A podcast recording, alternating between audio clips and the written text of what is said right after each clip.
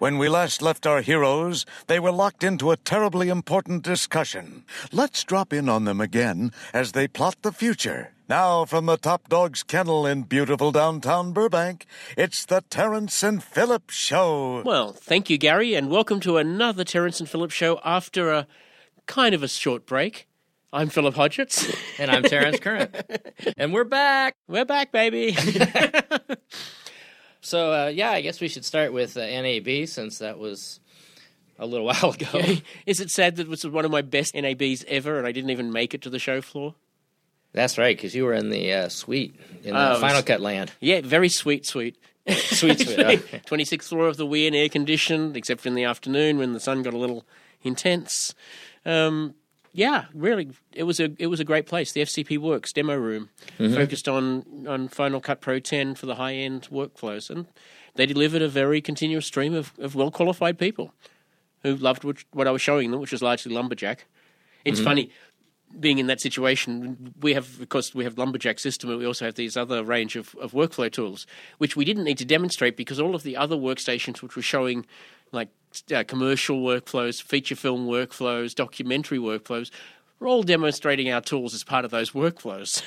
you never had to worry about actually showing them the intelligent assistance tools.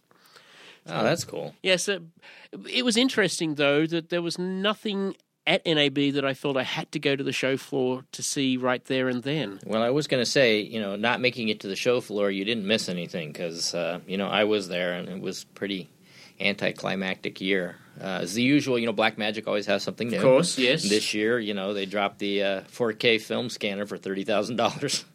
Then I'm, Yes. then I'm walking around the rest of NAB and I'm seeing the remaining, you know, film scanning booths and thinking, you guys are dead and you don't even know it. You know, there's you- Yeah. you're you're at your last NAB and you're not even aware of it yet. And I'm looking with great interest towards Resolve and seeing what uh, editorial features they're adding there to see to see if any of the tools that we make might be useful for Resolve users if they're moving more into editorial. Yeah, it's interesting because they're definitely moving to fill the gap of uh, you know the finishing system. What what Symphony you know should be had Avid kept updating it all this time instead of just you know not doing it. What I guess DS should have been if Avid hadn't uh, you know ignored it and let it die. Um, so the real com- competition, you know, they're kind of coming up to the world of smoke, et cetera. You know, where or scratch. Yeah. It's going to be, you know, here's this really powerful color corrector that also is an editing system and An onset- has effects, et cetera. So, but that may be hard to build in, than you know, harder than they think. I don't know. We'll see. An said DIT tool as well, and uh, for the enormous price of well, mostly Well, yes, free. yeah, it's pretty hard to beat free when you're competing. You know, Yeah. and and there it's interesting because they took a basically a page out of Apple's playbook. You know, yeah, it's free, but if you want to see it on anything, you got to buy their dongle, a Blackmagic card. Hmm. So they do get sales out of it. It does generate stuff, and it, Yeah. And if you're buying their camera and their cards and et cetera, you know, Yeah. it all kind of ties together. So. Yeah, but that we were so wrong about um, Blackmagic buying well, Media Composer out of Avid because they didn't need to. They're just going to do it. Yeah, they're they going to bring all the features, Yes. the editorial features into Resolve. That's a much smarter approach, really. Well, and I, you know, I, I don't, I don't see it ever being a offline editing system. You know, like for real serious Yeah. editing. Uh, but it's be, as a when it has it becomes a finishing tool, then it, what it means is you can do your offline in Final Cut 10 or uh, Premiere or Avid or Vegas or wherever the hell it doesn't matter, and then you go into Resolve for finishing if you're doing high end finishing. you Yeah. know. and everything is there. So that's what I'm saying. They're kind of building. They're going into a, a market area that it's, it's like their 4K scanner. Yep. How many people need a film scanner? Not you know an enormous amount of people need No. that. Uh, but they're going to sell enough that you know if they're making 30k, you know if they're selling for 30k, so you have to assume it It's probably probably- costs them 5k to make it at most. There's probably market for at least a couple of hundred worldwide. Oh, I would yeah, absolutely. It's not going to be post houses. It's going to be people who have the film and Yeah. in the past would have said, "Well, now we have to retransfer it all to 4K." Now they're going to go, "Well, we can just buy one of these and you know get an intern to run it." Of course, the part that they they gloss over with all of this is you know the uh, sterile room and the film cleaner and the, you know the ability to do proper splicing without trashing all of that stuff they just sort of didn't even mention as a matter of fact their their uh, pictures of the unit uh, you know, in their promos are like up on an office in a wall Yeah. and up on an office in a lobby, you know, where of course dust and dirt and all that crap are floating around in the air. So I, you know, Well, well, that's the thing about all of the, the Blackmagic tools. You, it's not just the the scanner; it's Resolve. I mean, fine that you can get all this amazing power for free, but Mm-hmm. if you don't know how to actually use it, yeah, it's worthless to you. I Exactly. Mean, an, Thirty thousand is an amazing price for a you know ultra HD film scanner. absolutely Incredible It's price. insane price. But yes. if you don't know how to use it, you're going to get a very substandard result, no matter how good the That's Black true. Magic product is. That's if you true. don't put it in a sterile environment, you, you trash the splices and you trash the film on the way in. No technology is going to save you. So it, it's the same with any of these tools. Um, uh, and I think it was Alex Lindsay that made the argument very early on that software should be free, but the training should be what you pay for. oh, there you go. Except the training's free on the internet now. so Well, yeah. I said to Greg just before Final Cut 10 came out, I said, I'm so glad that we're not in the training business now because there is just going to be so much free content Yep. out there that people are going to be competing against. The, the Ripple Trainings and the Larry Jordans are all just competing with this, you know, free training of variable quality. At least when you go to a name like that, you know you're going to get a certain level of quality in the training and accuracy. and accuracy is important. Yes, and of course, uh, you know, AJA has a camera. Yes. it was like, so what? Everybody's got a camera now. It's sort of anticlimactic the, anymore. The business to be in must be making these sensors because I somebody's so, making yeah. the sensors for all of these companies. Yeah, that's true. I don't uh, the the funny part is that you know now that almost every part of the uh, production and post production process can be had so cheaply, the last element that isn't cheap is lenses. You Yes, know? So- absolutely. So, you buy your two thousand dollar bitchin' four K camera, but you got to go buy you know fifty thousand dollars worth of lenses to use it. So. When you see Blackmagic buy, you know, a Zeiss or somebody like that, then you'll know Then we're it's on the over. final straw. Yeah, Yes, at the moment I would say own the glass and rent the camera exactly. because they've almost got to the point where the pricing is. And I hate to say the technology of that level is disposable, but It is. it's almost It is. three thousand dollars for four thousand dollars for Yeah. a four K camera. You're going to repair that? No. yeah. yeah. So it's yeah, you're right. It, and it, it, but again, it comes down to the lenses. So that's a good point. If you uh, if you could rent the lenses, but I wouldn't build around it now because, like I said, it's just a matter of time before Blackmagic goes. Okay, here's the last gap we haven't turned out a cheap part for. Lenses. Uh, Is there a lens manufacturer that's fairly financially distressed at this point? Yeah, I don't because know. that's, That's, a good that's question. That's, his- the talent that that's yes. the talent that, that Grant has. Is he Yes. picks up the companies that Yes, have cheap. great assets but are, are stressed out because they're trying to keep a, I guess, an obsolete business model or obsolete technology in a market that no longer is viable for them. But for example, with Resolve, taking the the core technology, the Yes. software part of it, ex- separating it from the hardware that was the, essentially the business that caused them to go broke. He- He's been able to revitalize the brand, revitalize the product, and it's taken it into great new areas. But And it you was can all still because buy the thirty thousand dollar panel if you want. yeah, yeah. But you don't have to buy a million dollar Right. unit anymore with the whole thing in one suite. Yes. Yeah, it went a long way down quick. Yep, yep. And where's it going to end? If we go back, Well, to, you can't go lower than free because he's not going to pay us to take Resolve. So chances are. yeah, yeah. So I don't know how you can get lower than free, and he can't keep giving it away free if people aren't buying the Blackmagic cards or something. Anyways, because you know you do need to have some income to stay in business. So I understand that Blackmagic are doing quite well. Thank you very much. yeah, but they have a lot of products. They do. saying so. You know, you can. That's the beauty of being a private company. For Yeah. one, he can Yes. do whatever he wants. And does, doesn't have to tell anybody He whether or doesn't- he's making exactly. any money, as opposed to the, the public companies like Yes. you know, like media like Avid and Adobe. Well, pretty transparent what they're doing. Mm. So if you're running a lost leader situation, like if Resolve is a lost leader, it's still fine because it's bringing the people in for the other parts of the the, the chain. Is Or they may sell enough of the one thousand dollar full feature software because essentially you, you, there's like three features you pay for now. yeah, it's, yeah, it's really not. Yeah, The noise reduction is one of them that I remember. It's it's, it's not a lot of difference. I think it only goes to HD, or I No, know because they no. keep changing it. no, I believe that, that Resolve 10 goes to Ultra HD. I mean, on the free version. Yeah. Okay, Yeah, on the free version goes to Ultra HD. You can get film 4K on, on the paid version. I think there's Okay, that fine so distinction. still a re- you know, there's still a resolution difference, and I'm, Yeah. I wouldn't necessarily swear by that because I haven't really looked at that whether it is 4K or Ultra HD that's the cutoff. But oh, it's the kind of features that if you need those, you can afford nine ninety five. exactly, yes, exactly. And I believe that the noise reduction is also you know a tool Yeah. that may may be worth that in, in and of itself for some mm-hmm. people. But yeah, where does that leave a company like Avid? And it's Uh, Avid is uh, it's a hard one to predict because you know I coming out of NAB, you just kind of go. Mm. But are we switching gears? Okay, so we move up past cameras, so we're going to Avid. well, Let's talk about more, is there anything more to say about? There's wasn't really much more to say about cameras. There's lots of great Yeah, no. cameras. You can't buy a bad camera, and you, you know, Well, let's go back to the show floor first Okay, before we yeah. get into Avid because that's its own unique conversation. Um, the most impressive thing to me was Dolby's uh, HDR monitor, the Dolby yeah, Vision. you were impressed by that. Oh, that's that's a beautiful thing. They're basically driving um, monitors up to 40 times brightness that you see now. So currently monitors are set up at 100 nits. A nit is a, uh, a unit of measurement of brightness. So, so your white point is 100 nits. So there's your point of reference for what I'm about to tell you. Dolby did testing and found out that the human eye could perceive contrast all the way up to 20,000 nits.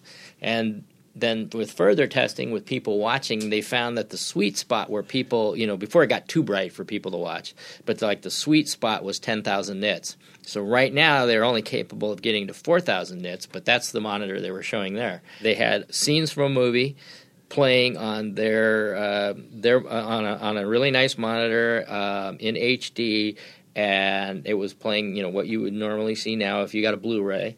And right next to that, the exact same scene playing in sync, but it is playing on the HDR monitor.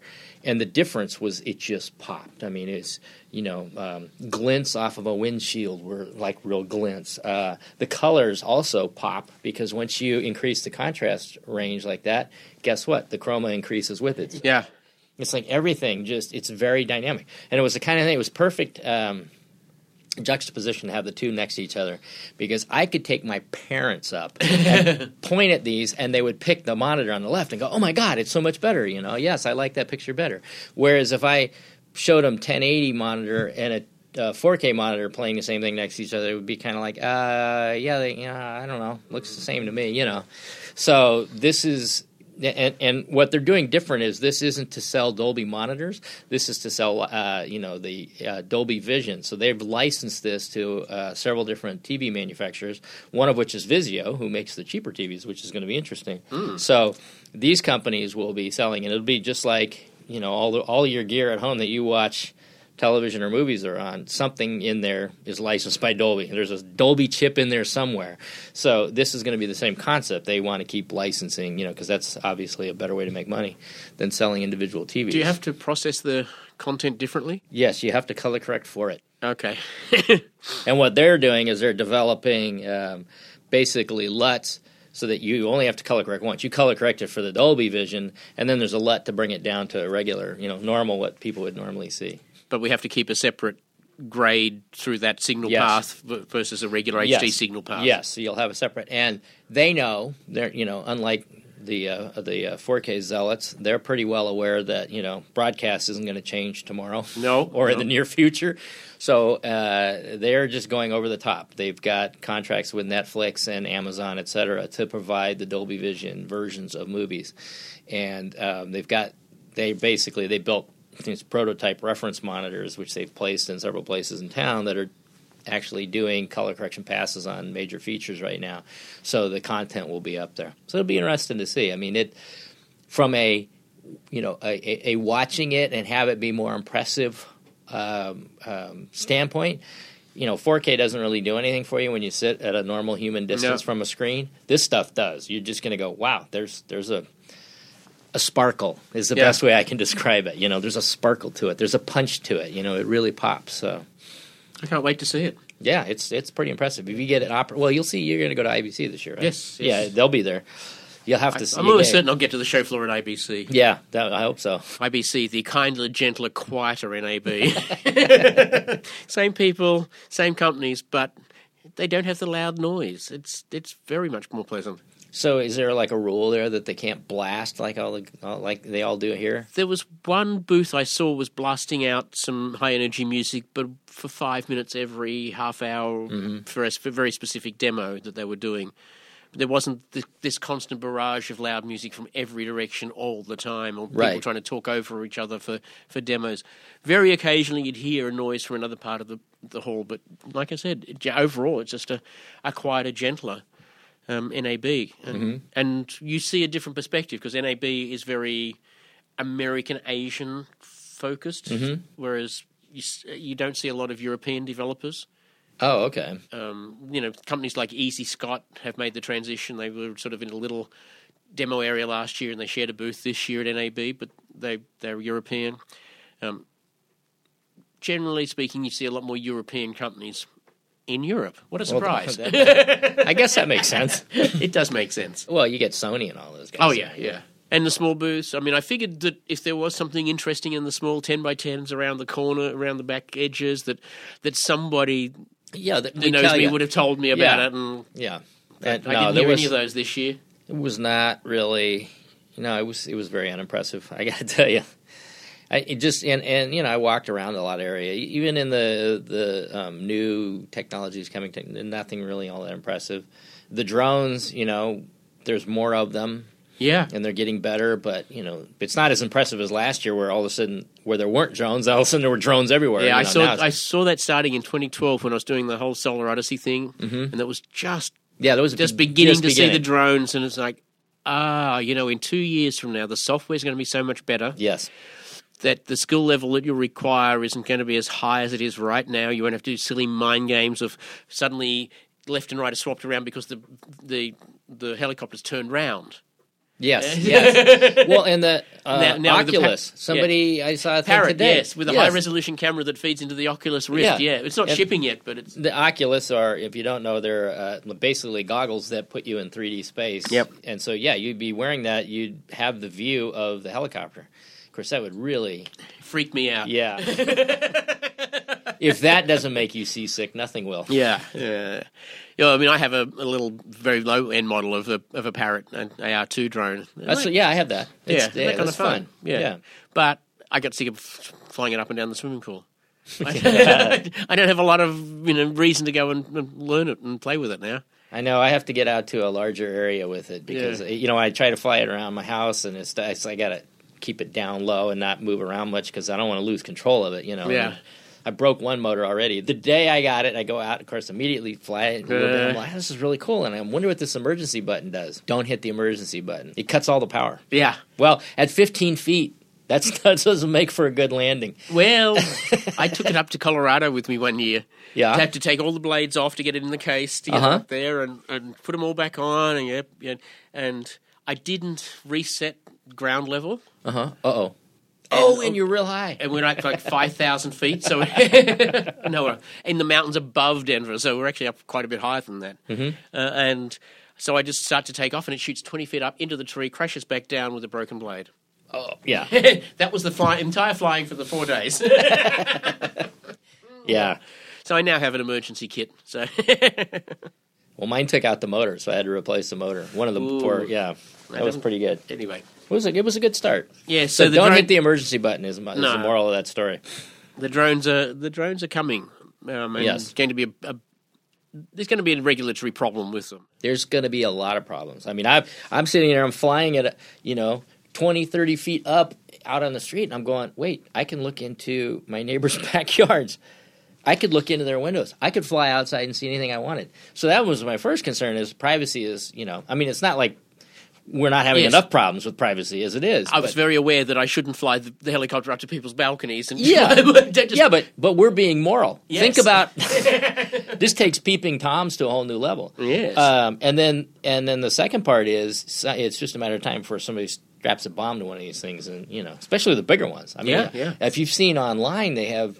You know Oh. these tests where guys have the big ones, and they have one that's picking up like a five gallon barrel of water. You know, that means you can put something serious on there, and because you can program in GPS coordinates, you don't even have to be there. You know, somebody's gonna like launch thirty or forty of these damn things in the in Washington somewhere, all at the same time, and you could be gone. I mean, you'd be out of the city before they hit wherever they're going to hit. So it's going to happen. That's a nice thought. Thank you for that. I'll sleep so much better at night knowing that that's possible. it's you know what it, it, I mean. One of the things has always been that you know it, it's not that it's really hard to to kill somebody. It's hard to kill somebody and and get away. yeah. You know, well, this makes it easier. It basically puts guided missiles into the hands of everybody. If you think about it. Cheerful thought. Cheerful thought. Hey, I can't. I can't stop thinking just because this. I look at this. Yeah, and I'm like, yeah. oh my god, this is so scary. And and nobody seems to be concerned. Hmm. You'd think by now the government would be going, uh, wait a minute. But again, it's one of those things that have such a lot of genuine uses. How are you going to I regulate that without cutting out a lot of reasonable and and, and yeah. perfect uses? I mean, there's some you can get shots with these cameras, these flying. Oh, I know, they're great. you- Yeah. cannot get any other way. Yeah, they're yeah. It's not not in the aerials, but but you know, flying along They're the just street following, tracking shots, yeah. Uh, At, at, pla- at heights you, just above somebody's height, or you know, places where it just cannot yes. put it. Yeah. There's a, I think on the Australian ep- a series of uh, Grand Designs, which is just they they track people's building projects, and there's a shot that starts indoors and tracks out back along through outdoors and then flies up to about 300 feet for an overall aerial. A shot you could not have got with a crane of, and I can only think that somebody had the the drone in hand and brought it round That's what I, I have. and then that's and a then shot I'm outside, and then and Yes. then, then just let it go, and it takes off. That's a shot I'm attempting right now okay, to get down. Yes, coming up and then yeah. and so it, it was an amazing shot, and they do they do open a lot of opportunities, and I guess they they take away some of the opportunities for crane um, shots and crane owners and operators. You know, if all of these technology changes, there are winners and losers. Yeah, that's the thing. I don't know. Aside from the winners and losers of jobs, it's the winners and losers of the other parts that you know how it can be used. That I, I, it, this is just making me think about the Google cars Yeah, because now when you're talking about a, a self-guided car, you could do the same thing because you could load that up with some serious explosives and program it into. probably could. So I wonder how they're going to. Do you have to be in the car? Maybe. Because can you target it and say go this place? On the other hand, I can see that driverless cars are going to be a killer thing because, because in actual fact, No pun intended. No pun intended. no, uh, uh, because essentially everybody has their own chauffeur, so your Yes. commute times Yeah. become redeemable times. Particularly if you put a mobile hotspot in there, and you can never get away from work. Yay! well, yeah, and, and, and, and also if every car was that, and they're communicating with each other, of course, Even you won't better. get traffic jams because they don't have to slow when you come to a bend in the freeway. Ah, Yes, you know, things like that. Oh, Yes. yeah, exactly. So that you know, and they should- already have a much better safety record than human drivers. Well, yeah. I mean, it's all yeah. In a half million, uh, half million miles they've already driven, they have much fewer accidents than humans do for the same amount of driving. Yeah, because they don't get distracted. Yeah. Humans do. Humans do texting. The number of driving back from San Francisco Oh, my yesterday, God. the number of Yes. people who were texting while driving at like 70 miles an hour on the freeway Mm-hmm. was disturbing. Yes. Yeah. Not that this has got anything to do with NAB or technology. No, or yes, we've, we yes. got way off topic Yeah, again. uh, again. well, I noticed that recently we went to an event and, and we actually were uh, in a limo and I'm in the back. And so normally if I'm driving on a freeway, I'm paying attention to my driving. Here I'm just looking. And I swear to God, it seems like almost every car that I looked in, the drivers were texting or talking on a phone. I was just like, this is amazing. I don't know how there's not. I mean, if I was a cop, it'd be easy to write tickets all day long on yeah, this. you but know, stopping 'cause- people on a freeway is where the, it gets difficult. To pick out one that one person to get them out of the herd, get them off the freeway to ticket them. I guess. Yeah. I, I just, I'm looking and I'm going, there's nobody's even hiding it. I mean, we're not, you know. NAB cameras, Yeah, so cameras boring. Okay, so I guess the big things then were uh, not so big, as I said. Nothing was really exciting. Uh, uh, Adobe, you know, now that they're in the subscription model, it's sort of like okay, they add features, but it's not like in the past where you okay, here's our release for NAB. Yeah. Here's all these new features. You kind of get features sort of added along as you go, so Yeah. it's not as overwhelming all at one point. Um, Avid's big announcement was, "Oh boy, you can go on a subscription model." It's like, uh, that went over like a lead brick. Um, so yeah, they don't and have. Smoke went on a subscription model. Yeah. So that it is, it is. They do give you the options. You Yes. can buy it outright, but then you don't get updates. You have to, uh, you would have to pay for a new update, or you can buy it outright and then pay. Uh, I think it's like three hundred bucks a year, and that covers you for updates. Or you could pay for the subscription, and you always are updated as you go. So I think they all kind of come out around the same.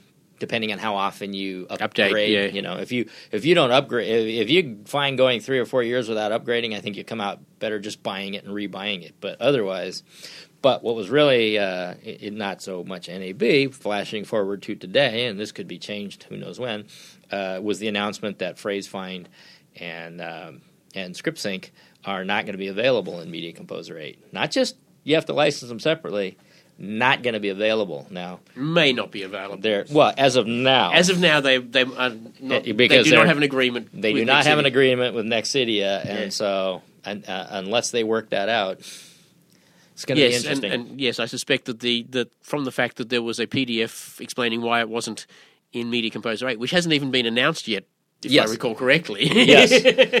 is suggested that certainly some people within the company are not optimistic that the negotiations are going to suddenly improve. yeah, exactly. So And and the, as of this point, uh, all it seems is that the features, the new features of Media Composer 8 is li- the licensing model. There's not, there's no big announced uh, feature addition. So, um, That being said, though, if they'd had a subscription only model all the way back, say, from the turn of the century or pre Sarbanes Oxley, then there would not be the reporting issue that's that's Well, that's causing true. their accounting complications right now. that's true. Which I hopefully is going to wrap up soon here somewhere. I mean, I keep Well, hearing, oh no, it's all done, and but it's not. Yeah, apparently, there were some five million transactions that needed to be reprocessed, which seems like an enormous number of transactions that is to a me. lot of transactions. yes, to try to figure out what you know where they uh, where they misreported earnings in a certain And- quarter or whatever. I mean, the whole just so thing is stupid. Yes, the whole thing is it's really stupid Yeah. because it's not going to make a material difference exactly. to the to Avid, the company, to the products that they sell, Right. or the way they do business. Ultimately, it's it's just one huge distraction that's that's taking focus away from what the, the head people in the company should be focused on. Yep. Which But- is a, a, good reason to get rid of Sarbanes Oxley. But yeah, Well, yes, What- that- what do we it's not know? an area of our expertise, Right. what do we know? what do we know? Um, okay, so the other big thing that was not on the show floor, but was prior to that, I had to go up actually for the Avid uh, Connect event, and that started on Friday. So it's Friday, Saturday, and Sunday, and um, that basically Avid's spearheading this concept of getting people in you know in all parts of the industry to give them feedback um, and help guide the future feature development for Avid. Um, they're promising 25% of R&D funds will be specifically directed by this group. So it's currently set up sort of organization board wide. There's a, a leadership board, and then under that, there's a bunch of different boards. Uh, There's one for community, there's one for products, there's one for strategy, et cetera. So all of those boards are supposed to, you know, get what their people want and things are they're concerned about, et cetera. Get that to the leadership board, who then I guess filters it and will give that to Avid and say, here's what we want next is the most important thing. So direct the funding to that. You know, that's it'll be interesting to see um, what comes of this. But the show that they put on uh, for Saturday night as part of this event was worthy of Apple. You know, the Apple events of, of old. Uh, I it, it, this was I've never seen Avid do an event like this. This was really pulling out all the stops, and they obviously sunk a ton of money. And so, uh, um, certainly, the new CEO believes in this approach or is willing to bet on it. So we'll see what happens. I think it, my takeaway was that Avid is very focused on the media enterprise. They're not Yes. really focused on the individual editor and the small facility that, that I would see Apple and Adobe being more focused towards. Yeah, I, I would agree. I would agree. Yeah, there's the, you know they know their money is in broadcast or you know large networked type. Um, People will buy something situations. other than Media Composer. Yeah, Something that will make them some profit. Yeah, I mean, that one of the big pushes at this event was the Avid Marketplace concept, where and and they were showing remote. They were showing the remote collaborative editing with Pro Tools, and this is going to be coming to Media Composer, or whatever. And their whole demo was this composer in L.A. composes a song, and then he wants uh, a little bit of a guitar riff added to it, and so he has his favorite guitarist in England. So that guy hooks up. It immediately downloads all the files into his Pro Tools also. So they're in a synchronized session and they're you know on chat with each other. And the guy plays a couple, and then when the composer says, "Yeah, that's the one I like," then he hits accept, and it goes into his Pro Tools project. And now he goes to his favorite mixer, who's in Germany, and the guy mixes it. And then ultimately, now he can post that up in the Avid marketplace, and you know, presumably some, you know, somebody's doing a promo at ABC and goes, "Boy, I really want music that's like this," and finds it, and they go, "Yeah, that's the music for my promo," and they use it, and all the licensing and payments and everything are handled through Avid Marketplace automatically.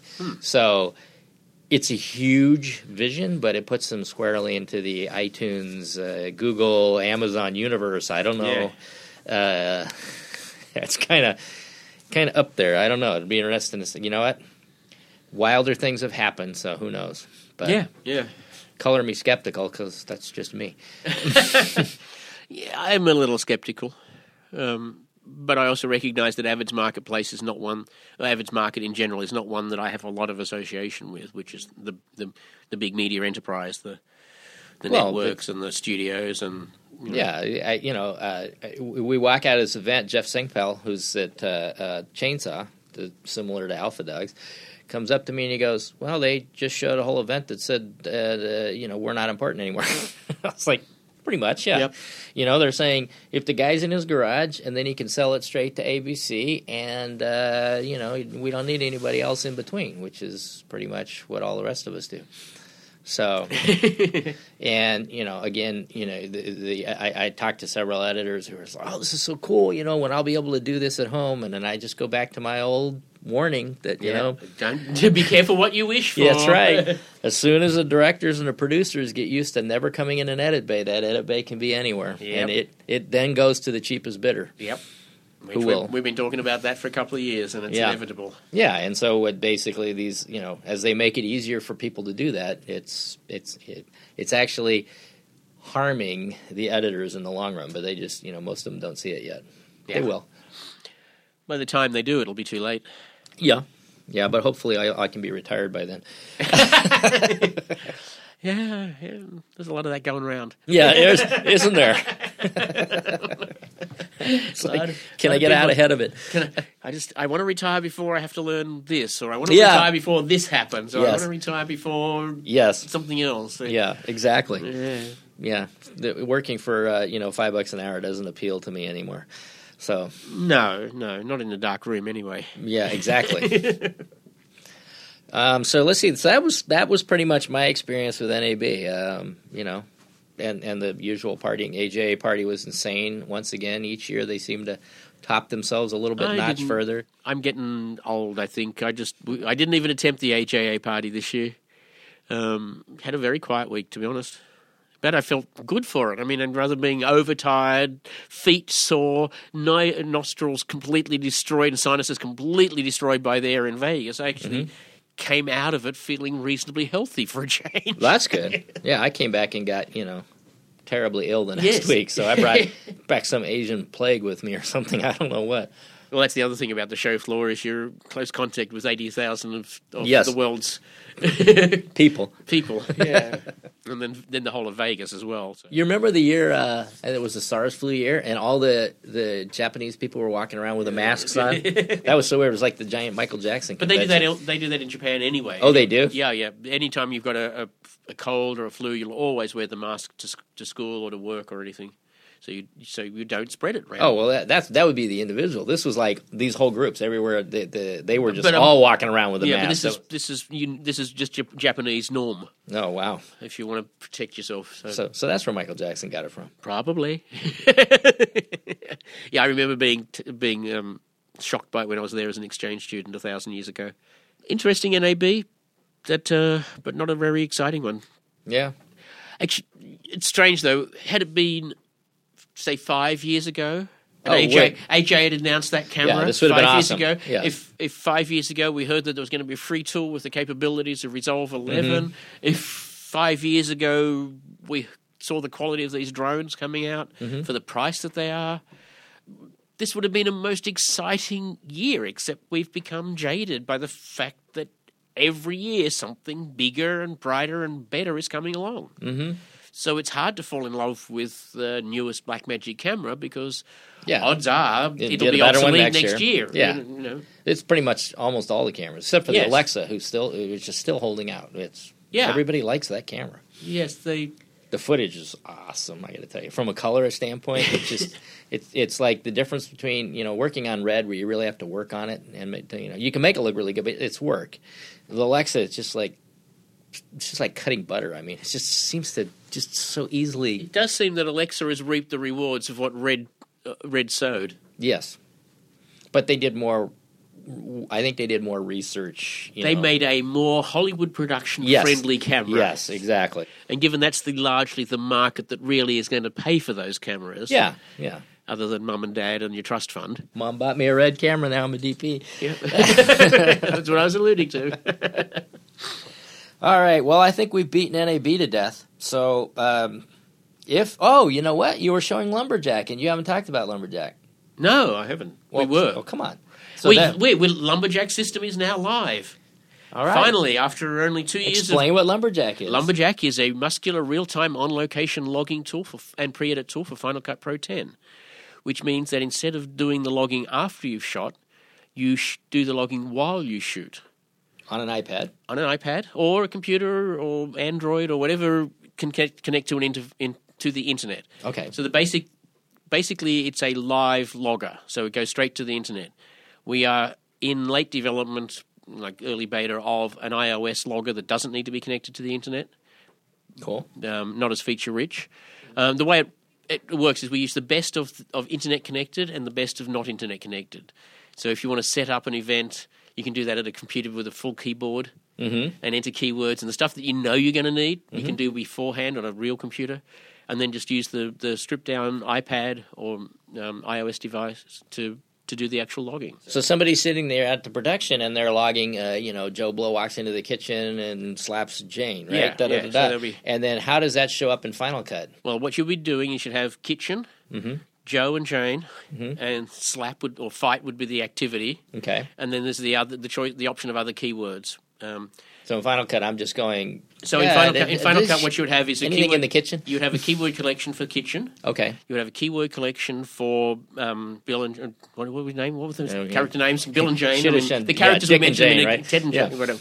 The guy, the characters we Yeah. mentioned before, and a keyword collection for slap. Okay. Then you would have the option of having a string out, a com- compound clip with all of uh, the kitchen shots, not very useful in this case, Mm-hmm. all of the Tom shots or the Jane shots, or all of the fight shots, which is probably where you might want to start. Yeah. That, that must be reality. Uh, yeah. so, or, or if you were logging sports, Right. You know, even not even necessarily a match, but just a training session. You have a, a, um you know, as an assistant coach or just one of the students log the player and the play, mm-hmm. and then what you get as soon as you ingest the media, within five minutes, you've got a string out of each player's plays. Mm-hmm. And each play from across all players for the coach to review Cool. in in next to no, well, literally less than five minutes. So it's it's very exciting. It's really been the combination of us doing enough use of it ourselves mm-hmm. on enough different jobs to know that we had reached the end of developing stuff that we know about that we Right. can do, and and the advent of Final Cut 10.1, which allowed us to get away from a kind of kludge that we had. Mm-hmm. Um, we want to keep um, locations, people, activities, and other keywords separate. Uh, technically, we want to use key value pairs. Which, Okay. You know, you have a value, you have a key, which is what is this value about, and then you have the value. Okay. Final Cut doesn't support that, it, and I understand why. It just uses keyword ranges. Okay. It organizes them into collections. But we wanted to have this um, ability to keep them organized, so we had to use things like A colon for activity, Oh, wow. colon for person. And it's like, oh, this is just inelegant. Yeah. And then in 10.1, the XML associated with Final Cut 10.1, we have the ability to create folders within the XML. Okay. So that's how you organize it. Yeah. Hmm, So okay. and then when we when we read it back in advanced mode, um, we know that stuff within those folders are our keywords. Mm-hmm. Stuff outside that folders are not. cool. Yeah. So there you go. There's the new announcement from NAB, yes. and it is live on. Is this the App Store? Uh, at the moment, you can download everything straight from lumberjacksystem.com. Okay. You can sign up there for an account. It's only nine dollars ninety five a month, and frankly, if you shoot video at all. and, and you can't get nine dollars ninety nine a month out of va- value out of lumberjack. I really want to know what you're doing because somehow I, I, it's hard to think about a situation where, unless it's scripted, where you can not get nine dollars ninety nine in value out of a month out of it. It's not only all the organisation, but it's this pre-edit. If you're doing a documentary, to be able to actually string out, here's all the times from all the people that spoke, um, with you know Talking about this. talking about Burbank Road Kings or talking Yeah. about you know Bob's Big Boy at Toluca Lake, which is from the example that I've been demoing with. Mm-hmm. Uh, yeah, to have all of the freight train, the, the double engined car, all of that stuff in one string out. That's not an edit. it's just a time based string out, but it's, Mm-hmm. Right. it's all of those But selects. selects, yeah, that it's the selects nice. that you set up on the set. Mm-hmm. Because you click a checkbox on, you click a checkbox off. From that in point to that out point is a keyword range in Final Cut 10 and it's really so closely affiliated with the mindset of Final Cut 10 that when we mm-hmm. tried to make it work within Premiere or Avid, it's I'm just not sure that we can do the same experience. Mm-hmm. Um, although, you know, maybe. Who knows? For It- the it right was- amount of money, anything could be done. Something like that. yeah. Somewhere Never- between never zero and five never. million. at, at this point, it works really, really well with Final Cut Pro 10, Mm-hmm. and there are a lot of advantages for a small developer to keep it with just one platform uh, and support it really, really well. If we were to go from Final Cut 10, where we have to support one version of XML and Yeah. one operating system, to say Premiere, we now have to support two versions of the XML and two operating systems. And if we included Media Composer, we still have two operating systems, but we now have a third flavor of intercommunication with AAF Wow. and we still only got the one developer. Mm-hmm. So there is a sense that doing the one thing well, even if it means we leave money on the table in other places, is probably the right thing for us to do. So it, it's lumberjacksys.com. System. System. Lumberjacksystem.com. Okay, Yeah. I want to make sure. Yep. Cool. And can you get there from the Intelligent Assistance site? Probably. they they were. I mean, Lumberjack was originally a project from within uh, Intelligent Assistance, but Lumberjack's system was set up as a new company that purchased those assets out of in, assist, Intelligent Assistance. Okay. because they're different. I mean, Intelligent Right. Assistance is about workflow product, products for Final Cut Pro, Final Cut Pro 10, and Med- and um, Premiere Pro. Mm-hmm. Lumberjack is a, a logging and pre-edit tool for Final Cut Pro 10. So they're, they're different focuses. Cool. Well, good luck. Thank you, thank you. Yes, I expect it to be a slow growth, but I expect it to be fairly popular. Yeah, time. once you get uh, you know a couple series that go, yeah, we've used it and it was great. You're you're done, and then you get to retire, you dog. Uh, anyways, I'm not sure that I want to. so if you're looking for tools to make your life easier, working within Final Cut or Premiere for some of the tools, or mixing and matching back and forth between different systems, make sure you go to intelligentassistance.com. And if you want to get your project finished well and beautifully, come to Alpha Dogs, where you can get your sound and vision fine tuned to perfection. Why, thank you. Until next time, Do something creative. thanks for listening.